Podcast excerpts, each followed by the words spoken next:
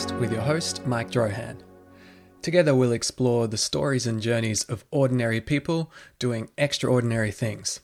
Coach was high fiving me, and, and they just said, You know, you've won a place to represent Victoria in the 24 hour championships.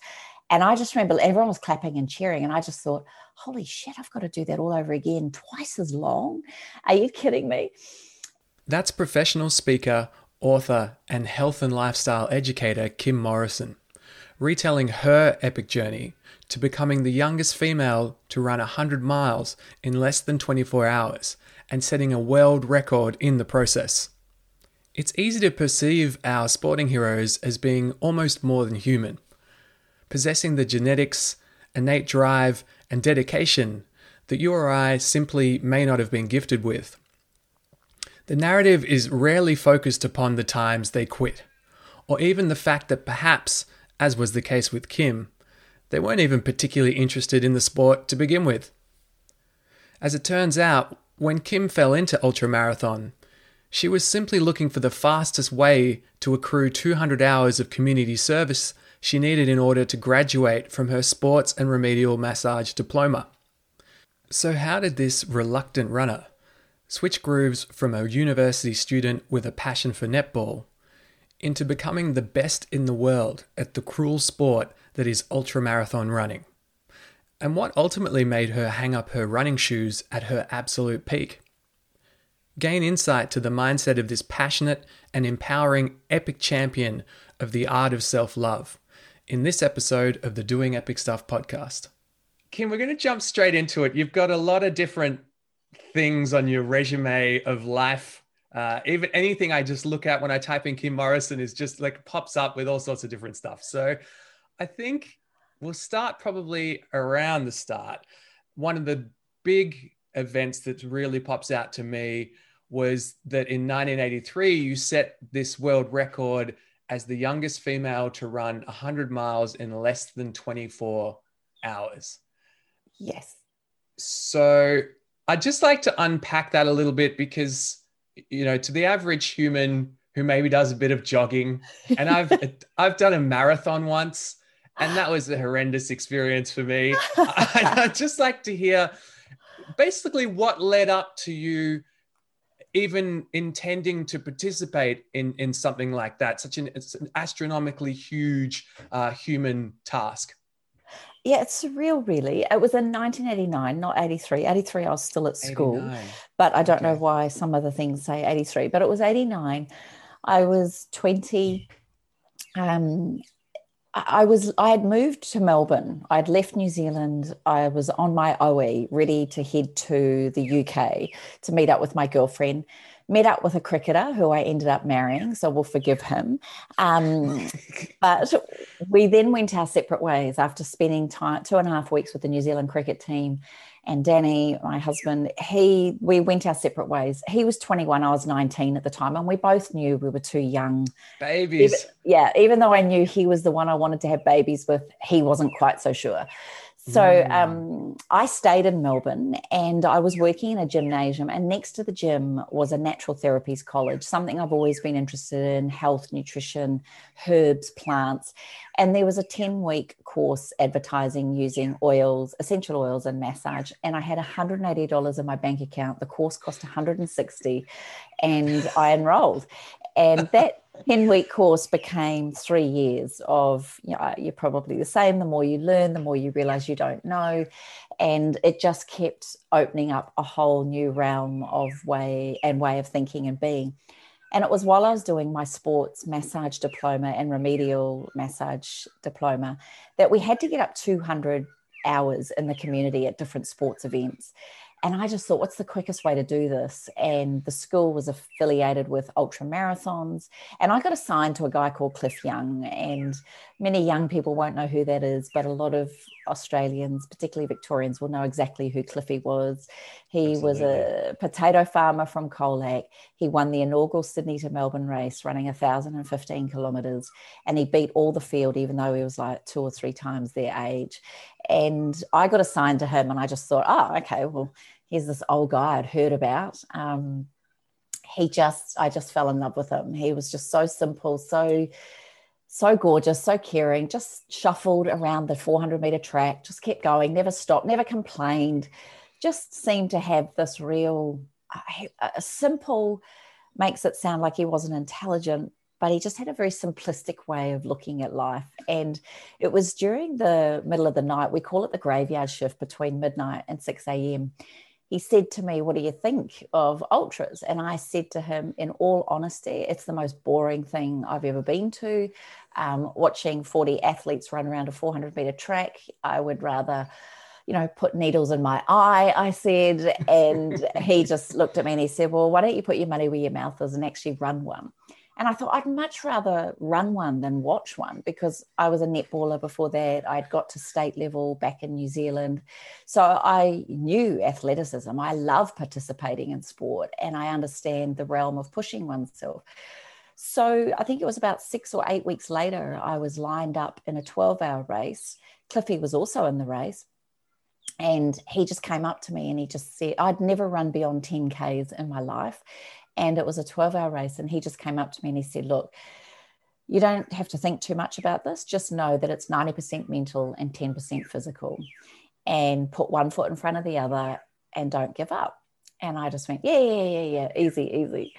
And it was about four hours into the race. I had gone through the marathon, and all of a sudden, this voice appeared in my head. And this voice was going, What the hell are you doing?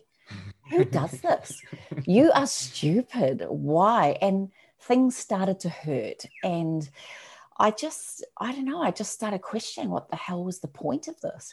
So I went, I took myself off the track into the pit stop tent and Cliffy saw me in there and he came and he said, What's up? And I said, I, am done. I can't, I can't go on. And he said, You actually can. It's one foot in front of the other, get back out on the track. And anyway, I and then my coach, who'd sort of become my coach, came in and said to me, "Do you want DNF next to your name?" Did not finish. Well, that was enough for me. I just maybe I'm highly competitive. I don't know, but I got back out on the track, and Cliffy just said, "Just you don't have to run, just walk." And it was a Sri Chinmoy race, and one of the things that they have around the track is a whole lot of motivation quotes and beautiful things, and one of them was, "The race is not always to the swift, but to those that keep on running." And I just kept thinking, yeah, I don't have to win this. I just don't want to not finish it.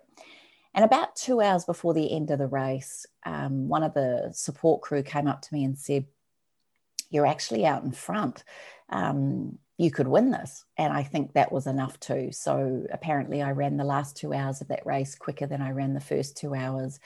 And I don't know where that came from or how it happened, but as they put this, when the gong goes off, a sandbag goes down, they measure your last lap and then we all went into the to the awards area and I didn't know where I'd come, but they announced me as the first place getter. I ran 95.4 kilometres.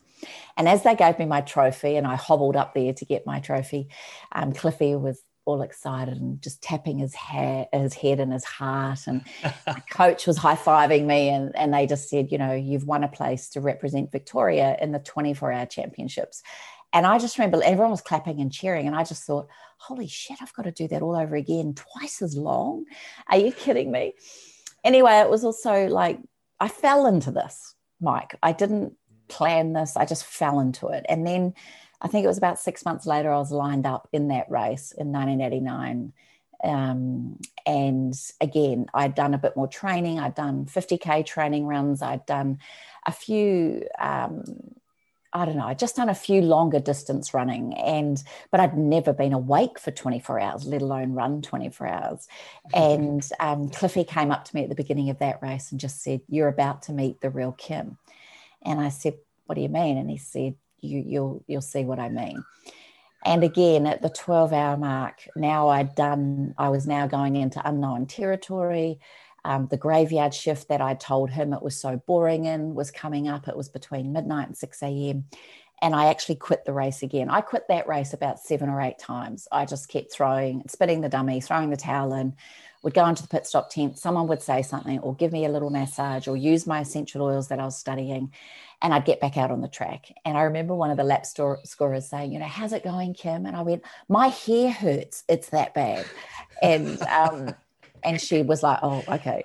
Anyway, I threw a few, you know, hissy fits. I did what other athletes did that I thought was pathetic. I just, I don't know, I just, it hurt. It was hard. Mm. But then there were moments where you didn't feel anything and you really went into yourself. And that's when Cliffy said to me, How, how's the real Kim going? And I went, she's weak she's actually gutless. She's she's got no, we say in New Zealand, mana, no self respect. Um, and he just went one foot in front of the other. Don't give up. And so I did. I just kept walking through the night and running and walking and running and just kept going. And when the sun started coming up, people started to arrive at the track and and I don't know, I just got this newfound energy as people were arriving and people were cheering me on. My aromatherapy teachers were there. They'd just done some beautiful compresses on me and were whispering in my ear, You've got this.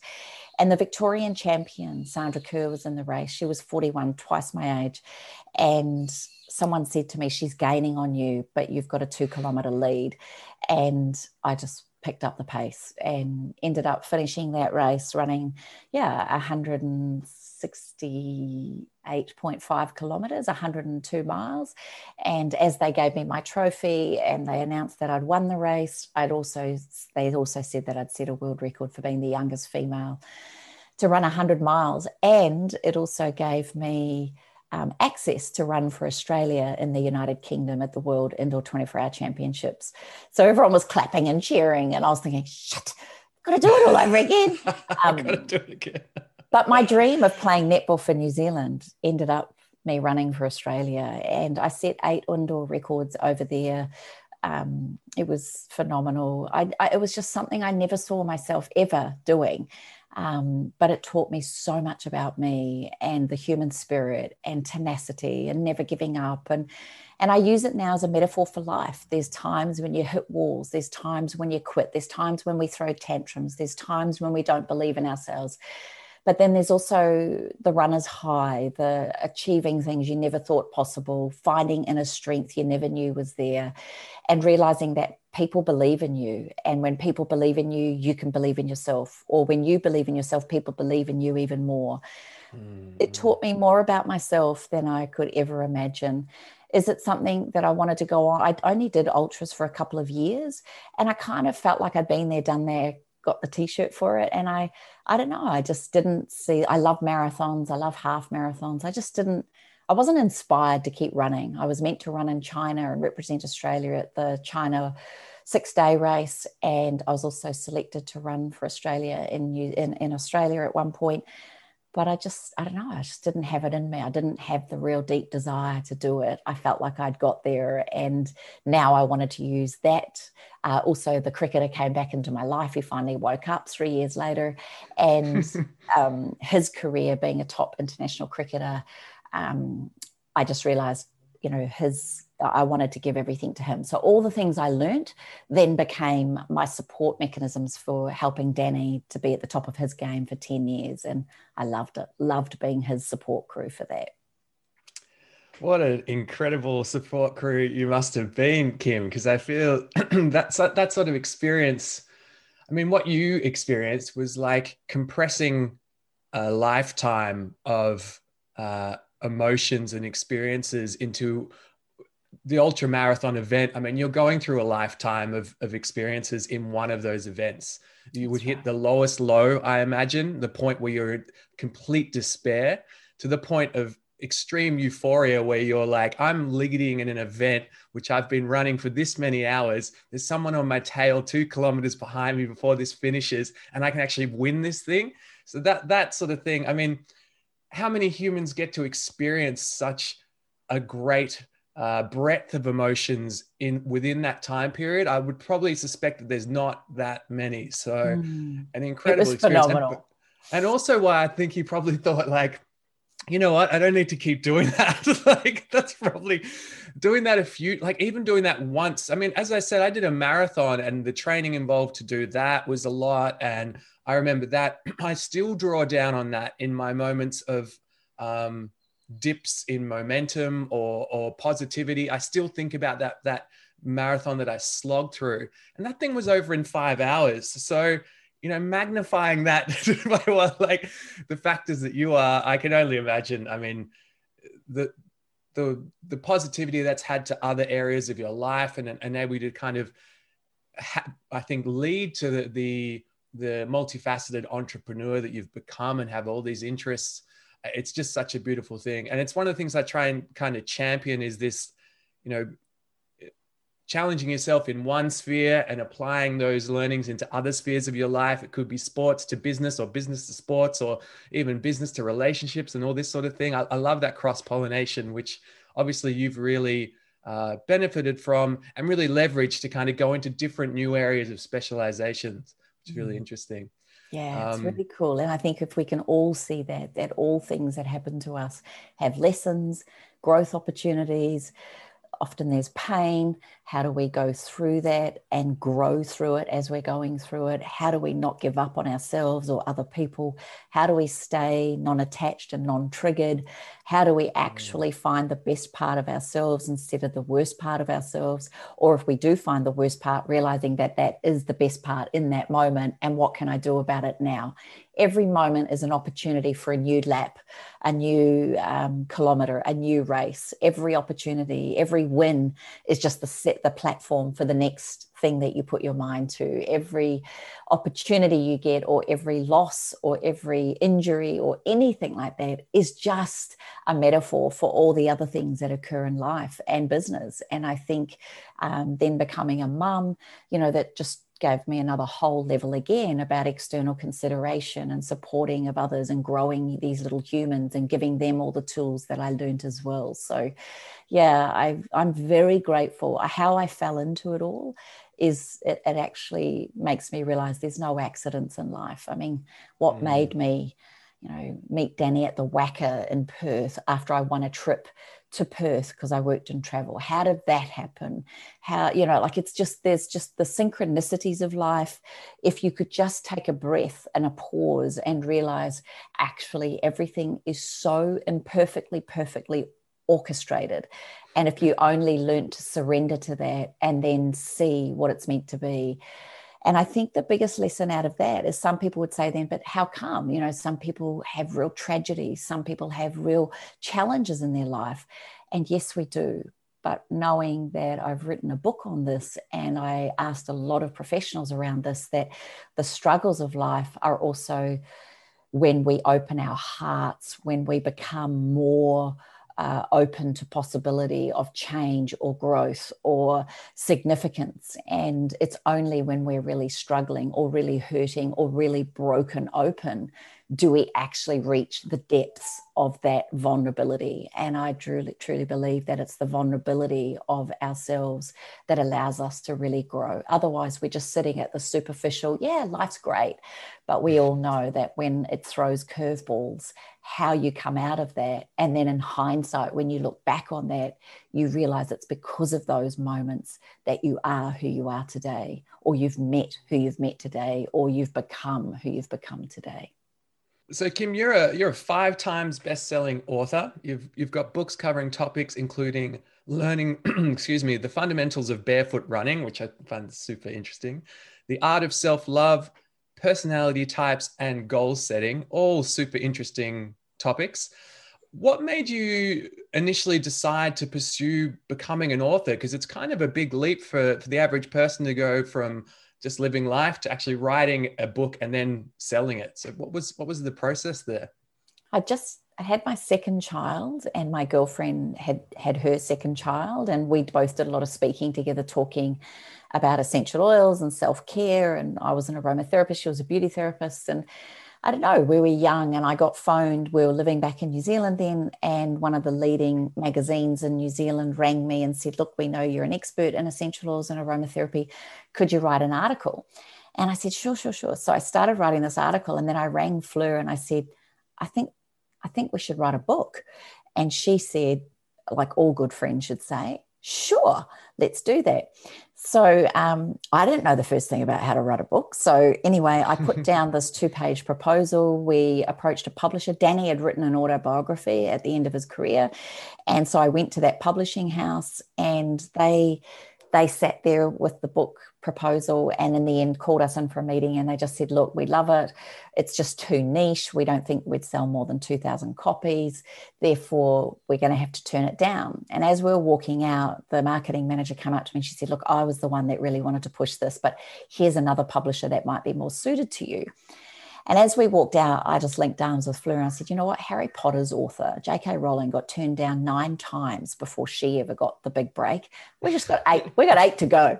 And um, so we walked into the next publishers a couple of days later and they signed us on the spot and gave us a $3,000 check advance royalty. And I was just like, oh and then we thought shit now we've got to write the book.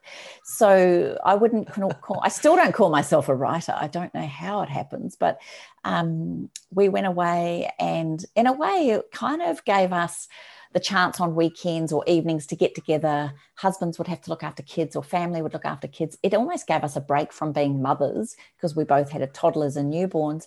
And it just i don't know we, we were writing a book for the woman that was like us that was exhausted um, probably had put on a bit of weight, um, was feeling maybe fat and frumpy, not good enough. Self care goes to the bottom of their list, almost a bit of a martyr. And so we were like, well, we've got such a passion for essential oils, healthy eating, beautiful um, rituals. Why don't we write this? And anyway, over the course of nine months, we did a photo shoot. The publishers wanted these Marie Claire models jumping out of water. We refused and really fought them on that and got all of our friends and girlfriends, my grandma's in the book um, Danny's family, his sister, mother, grandmother, and niece, four generations were in one shot. We had a friend with her horse, my auntie, my sister, like we were all in, all the people we love were in this book. And, you know, since then we've lost Danny's sister sadly to suicide. And I look back on those days and, and I look at the pictures and I'm just so grateful, so grateful we, we did that and we created a memoir, you know, both of our grandmothers uh, Danny's and my grandmother's who were in the book have also passed since then, and a couple of other people that we photographed. And I just, I'm just so grateful that we captured these amazing moments of strong women and how much they inspired us. And that book went on to sell 8,000 copies in New Zealand, and um, and it's gone around the world. We've sold, I think, somewhere in the vicinity of 35 or 40,000 copies of those books now, and it went into South Africa, uh, places wow. in Europe. It went into um, some places in Asia. And then I got my dream came true of becoming a Hay House author, where they took the book and we, Hay House published it in India.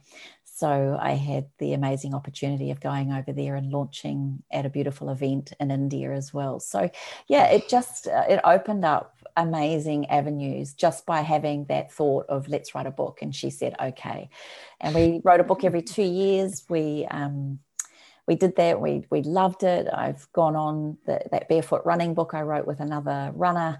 It was just an ebook to help people understand the power of our proprioceptive um, facilitation within our feet and how much shoes have cushioned that, and you know just how to get back in touch with earthing and grounding and how to use our feet properly and um, the personalities was a talk I'd been to in my, you know, way before I even had children. It was a topic I absolutely loved by Florence Littauer, who wrote Personality Plus. So in the mid, oh, I can't remember when it was, 2000 and maybe 2008 or nine, I flew to Houston and studied under that umbrella and became a qualified advanced four temperament personality teacher. And I bring that into a lot of my work. All my products that I've created have always got the four personalities in mind. I always think about the four different types of people, which is where Myers Briggs and um, DISC and all of those kind of models have all they all come out of the same sort of Hippocrates values on the four humors, and so it just it just gives me another layer of understanding humanity and why I have such a need for attention and affection and why my husband has such a need for space and silence. You know, mm. it's not that we're different, we're just different, not wrong. And I can see why relationships break down because you know what we were first attracted to in a partnership for example is the things that are usually our opposite and yet within a seven year period those things become the most irritating thing. And a lot of relationships break down or parent child because the child isn't the same personality as the parent or the teacher they then you know hang it on the child instead of embracing their differences. And I've just found that to be such a fun, insightful way to look at our differences, honor our differences, but also realize that we all make up this beautiful tapestry of humanity and we all have different perspectives and viewpoints and ways of handling things and not handling things. We all have mm-hmm. constraints and we all have strengths. We all have um, needs and we all have emotional volatility. So, yeah, I love it. And it certainly helps me with my children because they are different personalities. They're different sexes, but they're different personalities as well. And mm. um, yeah, really gave me an ability for Danny and I to laugh at ourselves rather than get hung up on our differences. It, it made me appreciate, you know, I'd be in the kitchen cooking and I've got stuff everywhere. I know I've got my whole rhythm going on. And then he'd come in and see World War Three and shut doors and drawers and but he wasn't doing it to annoy me. He could just see a kid hitting their head on the corner of the bench, or he could see yeah. a knife falling. But if you didn't understand this work, you'd think he was telling me I wasn't good enough, or he was trying to tidy up, or. But you realise, in our little affectionate names were his his was Perfect Pete, and I was Playful Pam. So we just go, you know, it just became a really nice way to honour our differences and and embrace them with with real gratitude, because again um, we often get presented, you know, people will be who they need to be so you can see what you need to see. And mm-hmm. often it's a really cool way that you might think someone's triggering you, but actually they're being exactly who they need to be so you can see what you need to see to have another perspective, to have a different value or appreciation, or just to actually realize that someone else can think differently to you and it's okay. Mm.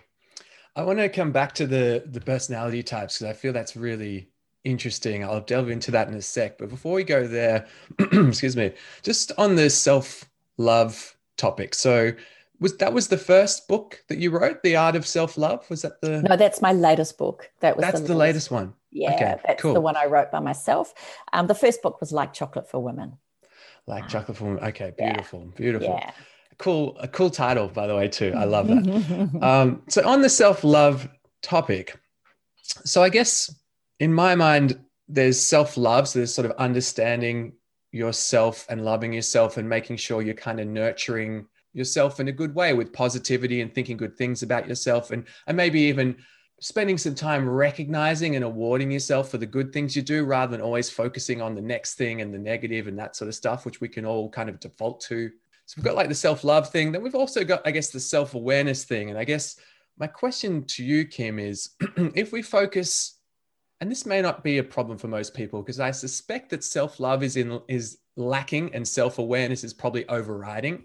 But if we become too self loving, too rewarding of ourselves, and not aware enough that maybe if our self awareness dips too much, where we're like, okay, maybe I was too harsh to that person and I need to be aware of that. But no, I'm too caught up in my self love to recognize that aspect of my personality. Is that a risk? Is that something we can fall into if we go too hard on the self love balance? I guess, you know, when I think back to high school, if someone loved themselves, they were kind of up themselves. So it was kind of not embraced, you know, as a little girl or boy, you're encouraged by your mum and dad, you're the most amazing thing on the planet. Then you hit school and everyone rips into you, or you know, you might do the same thing. And and then you're, you know, there's a seems to be a fine line between confidence and arrogance. Yes, and yeah. and I feel like confidence comes from a place of love. Arrogance to me is ego. So, and I guess from my perspective, there's just two emotions really that we operate out of in every way. One is love, and the other is fear. And whenever we operate out of fear, is when we flip into self sabotage, not good enough, um, guilt, shame, remorse, anger, frustration, sadness. All of those emotions can fall into the fear side of things but we can also love those emotions. It's important we honor that sometimes we get angry. It's important that sometimes we feel sad or we have an essence of grief. It's important that we understand that sometimes we make mistakes and we can we can learn from those mistakes. So when I wrote the book, I guess being an athlete, I wanted to know well, it started because my 16 year old son at the time was going through a really tough time. And he was just really not in a good place. He was on the verge mm-hmm. of getting mm-hmm. kicked out of school. He was, it's not a bad kid. He was just a bit cheeky, a little bit of a brat, you know, maybe a little bit of ego and testosterone thrown in there, and also quite quite forthright in his opinion, which I didn't want to squash, but it just needed a little bit of honing.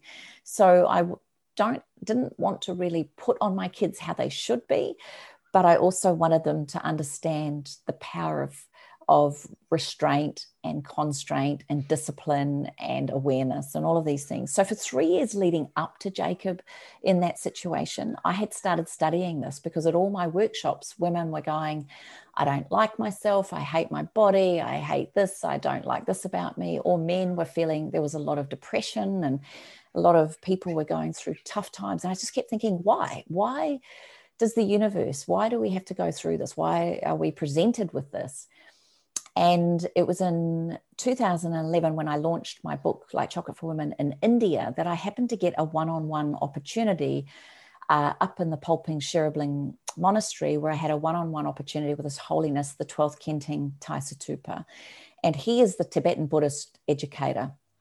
And wow. I was chosen and selected to have a one on one. And I sat in the room with him and he held my book and he said oh very good. Need more need more of this. He speaks better english than the dalai lama. But he said to me what is what is your question child? And i said yes i have a very big question for you. Why is it everybody has to go through struggle? Why do we have to all go through pain and agony? Why can't life just be this wonderful magical mystical adventure and he just chuckled and he went, Very, very human question, he said. Mm. And he said, My dear, in order to understand light, one must experience dark. In order to understand high, one must appreciate and honor what it is to be low. In order to understand your golden shadow, one must learn to meet and greet your shadow. Mm. And I guess what he taught me was the polarity of life, which is why I believe we operate out of love or fear. And both of them can have real profound impact in our lives if we have awareness, like you said. So, when Jacob was sitting on the end of my bed at 16 years of age, after I'd been researching this for three years, he appeared and I knew he was broken, but it didn't matter what I tried to say or how I tried to say it, unless the student is ready, they don't want to hear it and he appeared and Danny was home. Taylor came into the room and Jacob just said, you know, his life sucked. He hated who he was. And he was really down. And it's tough, right? For any of us to see someone we love in that place. And especially because we'd been through um, Danny, losing Danny's sister. So I my antennae was up big time. But instead of leaping in as we do and wanting to save someone and help someone and fix it, which is the natural human response, we just want right. to fix it, make the problem go away. I just sat there and I said to him, Look, I've been writing this book. I've come up with a six step pathway. I don't know if it'll help you. Do you want to hear it? And he said, Yeah. And so I drew a big love heart in the middle of this page and I wrote the word self love. And I said, I truly believe, Jacob, that at the foundation, the quintessential essence of who we are as a human, the foundation of what we build our personality, our soul, our beliefs, our values, our emotions, all of that is born from the level of self love that we have. And I say that with real reverence, not with ego. But of course, we fall out of love with ourselves. So I drew a, a, big line coming out of that heart down to the bottom left, and I wrote the word fear. And I said, and the opposite force of that is fear. And underneath that, I said, Tell me all the things you're feeling right now. And he went angry, hurt, pissed off, hate life, hate myself, guilt, shame, all of these words. And then I added in a few more for all of us because Danny had been through depression after losing his sister. We'd lost all our money in a financial crash the year before. So we mm. were going through our own struggles my daughter was aspiring to be a dancer and she had a broken back. And so it was just like we were all just sitting there and we just dumped and loaded all the words that have hurt us or affected us or that, you know, we've felt at times. And then I said, you know, so we know that this is a normal part of life. We know that self love is important, but we also know that this opposing force of fear underlining all of those things has a part to play. Otherwise, there'd be no point. We'd just be a plant or an animal just walking and procreating and dying and moving on. There's there's got to be some point to the essence of us as as humans.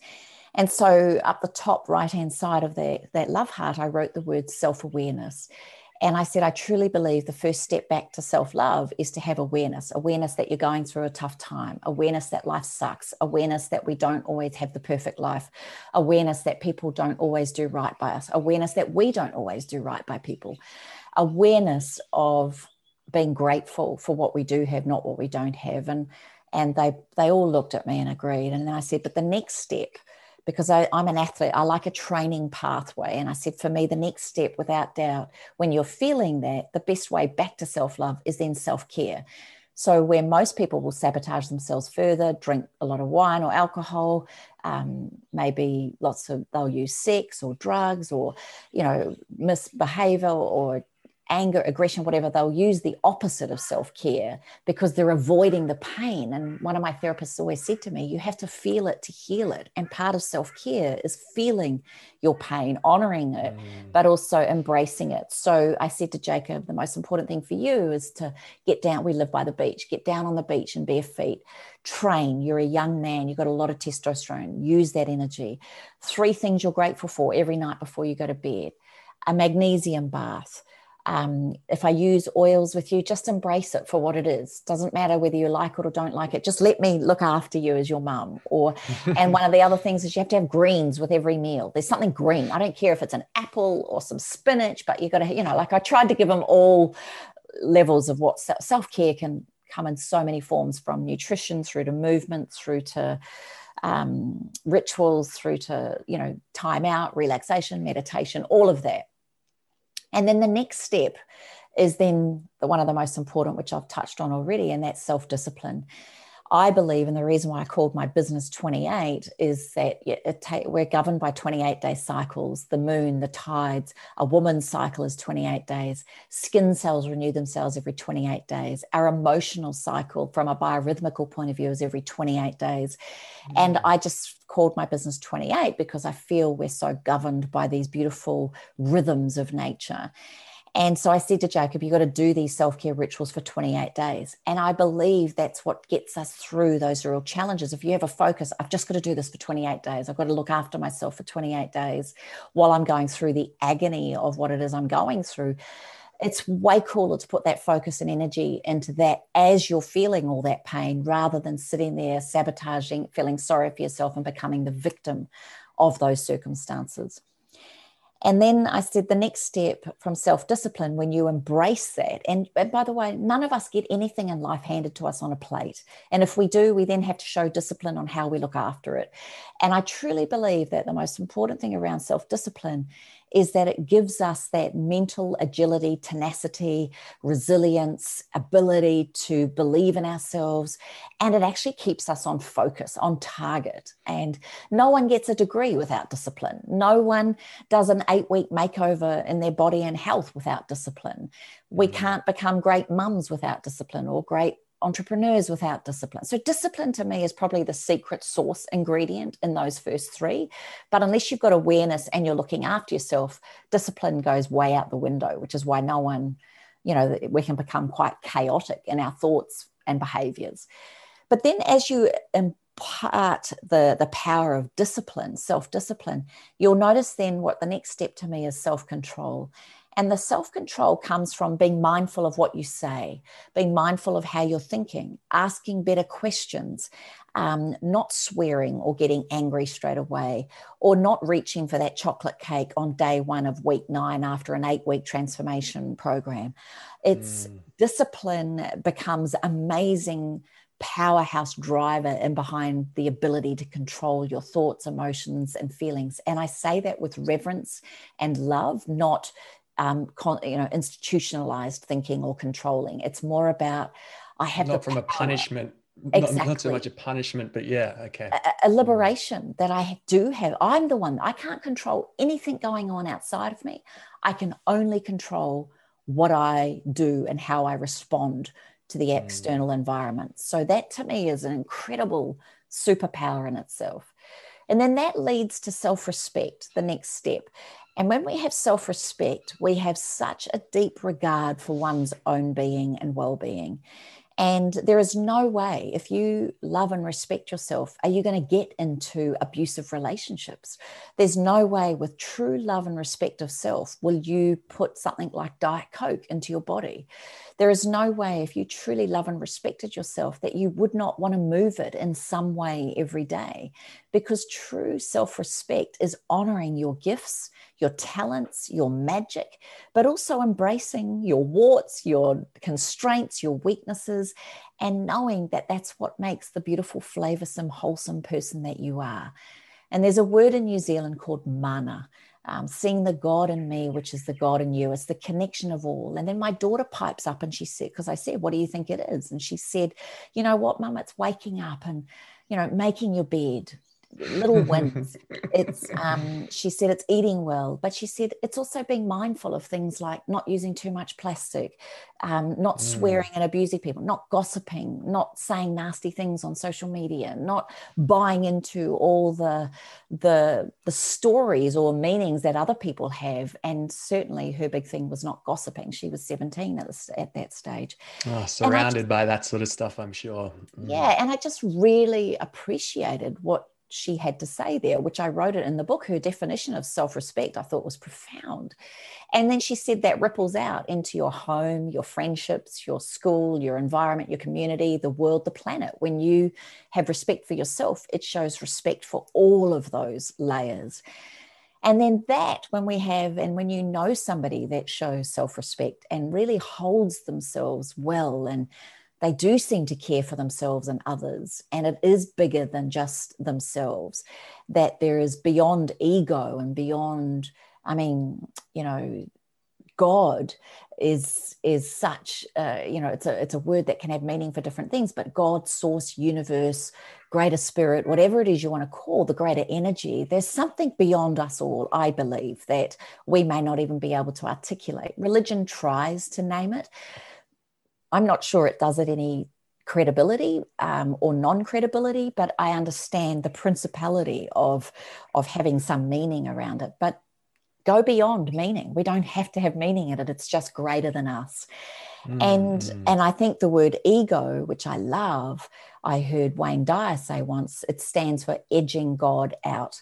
And so when we take that God, that source, that greater spirit, the greater power, the essence of who we truly are, soul, when we do that, that is when we step into ego, and that's when self love would become um, self absorption or because because I can't see a wrong word with self love. I just don't see the wrongness in that, but I can see how being full of yourself or arrogant or maybe, I don't know, whatever it is, but that's usually out of fear, right? Like when we become overly confident or arrogant or judgmental or criticizing, if you think about it, we're just, we're doing that out of fear fear that someone else is better than us, fear that we're not good enough, fear that we'll never have it, fear. When you look at any nasty behavior or ex, you know exclamation marks um, wrong behavior it is always operating out of fear and when we mm, operate out of love mm. there is behavior so there is only two places we operate out of in my humble opinion and then, of course, with that self respect, then comes the all embracing self acceptance. And that self acceptance is accepting that we're not perfect all the time, or more so, we're imperfectly perfect or perfectly imperfect. There is such a beauty in honoring our our wins, our losses, our beauty, our ugly side, because as far as I'm concerned, all humans have all traits. We are all one. And when you see something in someone else that you don't like, it's probably because you yourself have been that, or you yourself can be that sometimes. At the same mm. time, when you look at someone and say, Oh my gosh, they're so beautiful, they're amazing, I'm so inspired by them, it's because you yourself hold those qualities and you recognize yourself in that soul. So I just think that we have these beautiful neural mirrors that allow us to see all traits in all humans at all times. And that mm. to me is the power of self love. And when I finished saying that, I looked at Jacob and he just looked up at me and said, Mum, I've never heard it explained like that. You have to write a book. and so that's how, you know, two years oh, later, Art of Self Love was born. That's beautiful. I, it, it's wow. I can see you kind of the loop there that that whole thing went through, and I, like having the practical example with your son, and yeah, I just I feel that there's so much value in that thinking, and for people to spend a bit of time, including myself, trying to I feel like it probably isn't a one size fit all the self love journey. We've got to work out what works for us and what is kind of of the of the plethora of different things that complement our self-love. Like for some people it's more exercise and physicality. For some people it's more maybe uh, mindfulness and time with themselves to to recharge. Trying to work out what that right combination is can probably take time and it's not a off the shelf solution. But i think books like yours are a really great starting or jump off point to begin or even to further that journey wherever you are on it. So I think that's really excellent. Kim, you were touched on that sometimes you might meet someone who you instantly feel either an attraction towards or that you just for whatever reason you think this person I dislike. Like I instantly know this person is not my jam. I know I've felt it many times. What what's going on there? Why is that happening? Oh, look, as I said, there's these mirror neurons. There's a part of you that may have been like that once before and you've moved past it and you don't want to be reminded of it, or there's a part of you that still needs work um, on that trait or those traits that you don't like in someone. Um, we've got to hmm. remember the world is a beautiful, um, as I said before, tapestry of difference different people, different interests, different walks of life. So, you know, some people I also believe from a soul energetic level, um, some people just aren't in our soul family. They're just not meant mm. to be hmm. a part of that soul journey. And therefore, we're repelled by them because there's other people we need to learn from. Um, the harshness comes when we judge it or when we think we're better than them or we judge up and think they're better than us. Um, there's that real that's when we sabotage ourselves because now the minute you start judging which is a very natural human trait by the way it's very it's very challenging to not judge. Um, but it is part of human nature to do that which is part of our evolutionary uh, anthropological um, ability to grow and develop because in tribes we each had different strengths and some people were great at sleeping um, they would wake, stay awake all night, for example. In this day and age, we might call them party animals. But from an anthropological evolutionary point of view, those people are the ones that stayed up at the night time and watched the cave to keep everyone safe. And then there's the early mm. risers, you know, that everyone goes, oh gosh, she's such a morning junkie, you know. But those people were the ones that got up at dawn and maybe hunted and gathered and watched the cave while the night owls slept. And so sometimes we just come across different people at different phases, depending on our personal journey and where we're at in our evolutionary soul growth um, stages, or we just we uh, there's a personality clash like i said before some people can rub you up instantly the wrong way because they're just not in your quadrant of how you see the world and that annoys the mm. hell out of you so um, you know you might be married to somebody like that as well and when you see someone like that it just reminds you of, of the annoying traits that that person has or it might have been your dad or it might have been your mom or it could have been someone, a teacher that you didn't like at school, that they're just expressing mm. those traits that really didn't honor you or you didn't feel very safe or very good around. And sometimes I just think, I always say to myself, if it happens or someone triggers me, instead of going, what a dickhead or, you know, what a loser, I now go, hmm, why am I being triggered by that? What do I need to learn from this? Am mm. I like that? Mm. Do I do that? Have I been like that? Is there someone in my life like that that I'm actually wanting to avoid at the moment? Hmm, I find that interesting. Shifting your perspective or your your focus when you have a reaction like that, not necessarily going all in on it's them being the problem, but taking a moment to go, hang on, this perspective's coming from me is it something about myself I'm feeling? Is it fear of XYZ or is it something? Yeah, okay. It's never the person, it's why you respond to that person in that way that you want to go after. That's your growth. That's your opportunity to grow because they've been, like I said, people will be who they need to be so you can see what you need to see. So if mm. someone shows up in your life like that, that you're triggered by, or it's your father or your mother, or you're at a Christmas function and Auntie Mary is going off like she usually does, and it annoys the hell out of you. This Christmas, if you work on yourself over this and think, why does that trigger me? Once you move into a place of pure love, and realizing that everybody's different, everyone's running their own race, everybody's got their own weaknesses and constraints and strengths and, and tools. And why does it, why, why should it bother you? They're just, mm. Mary's just doing Mary. You just do you. and in fact, the more you do that work on yourself, the more awareness you have around this, the more uh, ability you have to sit in a place of love, the more you'll notice the people around you change. Is it them changing or is it just you and your perspective? And that's mm. the real beauty of this thing called life. That is profound. I love it. Uh, Kim, I'm going to jump into the post fight interview questions, just a couple of quick ones uh, and then we'll probably wrap up. So, is there anything in particular you're trying to learn or explore? Like, what are you passionate about at the moment? Um, well, I'm really, it's funny. I, I, started out as an aromatherapist and a ortho-bionomist and a homeobotanical therapist. So I was doing a lot of clinical one on one work in my early days and using massage and lymphatic drainage massage and all these different techniques that I'd learned. And then I realized I was gifted with the ability to speak, even though I it was my greatest fear was getting in front of people and speaking but i was chosen and selected by a company to then be trained to then deliver um, speak uh, engagements for in australia new zealand and singapore and became their international presenter and i hated every moment of it but i kind of loved it as well because it mm. kept pushing me outside of my comfort zone and who would have mm-hmm. thought my greatest fear of public speaking would become the thing that I would get paid to do? So then I invested more wow. and more money into it and started learning how to speak better and how to step out of my ego and realize that I was the conduit for these beautiful messages in order to allow someone in the audience to hear what they needed to hear or see what they needed to see.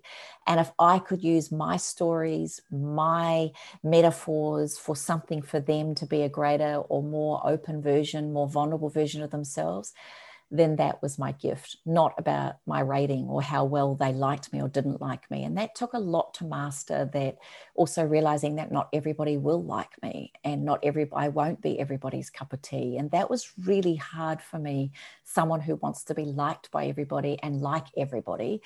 I just found that really challenging. So it was a great ultra um, mm. of understanding that we're not all things to all people, and that's okay.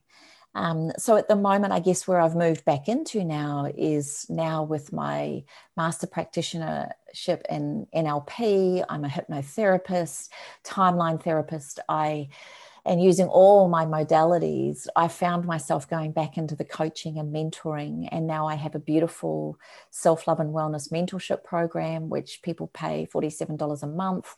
And I show up every Tuesday as your little injection, your reminder, your we have challenges, we have love seat interviews, we have master classes, and that's given me the opportunity. And that started a month before COVID hit in last year, and I couldn't believe the timing of it and how mm, online incredible. Zoom became such a online community became so powerful. And I was only going to do it for last year, but it's growing and it's it's such a beautiful way to stay in the work. You know, we don't go to the gym once and then think we're fit. It's the same thing with mindset and mind care and self love. It's an ongoing, we're all a work in progress. So I've used that self love and wellness mentorship program as a chance for people to show up for one hour a week, every week, and be the best you can be and learn and when I do the live Q and A's or the live coaching, I use real life people in the group to help them shift what I would do in a coaching session. Plus, I also do full day breakthrough sessions now with people and 12 week integration programs. I'd still speak and run. I have a beautiful weekend workshop, uh, which is only, you know, around $600. You can come for a weekend and it's called the Essential Self Care Weekend. And that's a really beautiful way to immerse yourself for two days into these learnings. And I do the personality workshop and I talk about essential oils and self care and do the self love circle and just really integrate all of the things that I've loved in a very beautiful, immersive, self loving, caring way. And so I've had mothers and daughters come to that. I've got um, sisters, girlfriends, partners, fa- a whole family, mother, father, son, and daughter came to one of them. And so they've just opened back up again, one here on the Sunshine Coast in August and one down in Victoria in October. And that's my real love being in front of and being with people, being able to share these tools and insights, all the things I've been through, and then give you practical, everyday steps that you can implement immediately the minute you walk back into your life. Um, and whether you're busy, whether you're searching, whether you're looking for your purpose, or whether you're just so overwhelmed and overloaded, those two days give you a whole uh, new ability to just let go, empty the cup, and then fill it back up with the things that will serve you and what you need to move forward. Um, and again, that could be personality based, or it could be work based, or it could be relationship based. But again, if, if you really do understand and appreciate the power of self love, then you realize it won't matter what's going on in your career, business, family, relationships, or in your gym, or wherever it is. It doesn't matter what's going on around you. When you're filled to the top with self love, you have the ability to actually touch others in a way of passing on that beautiful energy and being the example, not the evangelist, realizing you have the ability to help people see the beauty in themselves no matter what. It's been a pleasure, Kim. I will catch up with you tomorrow and uh, have a lovely rest of your day. Oh, thank you, sweetheart.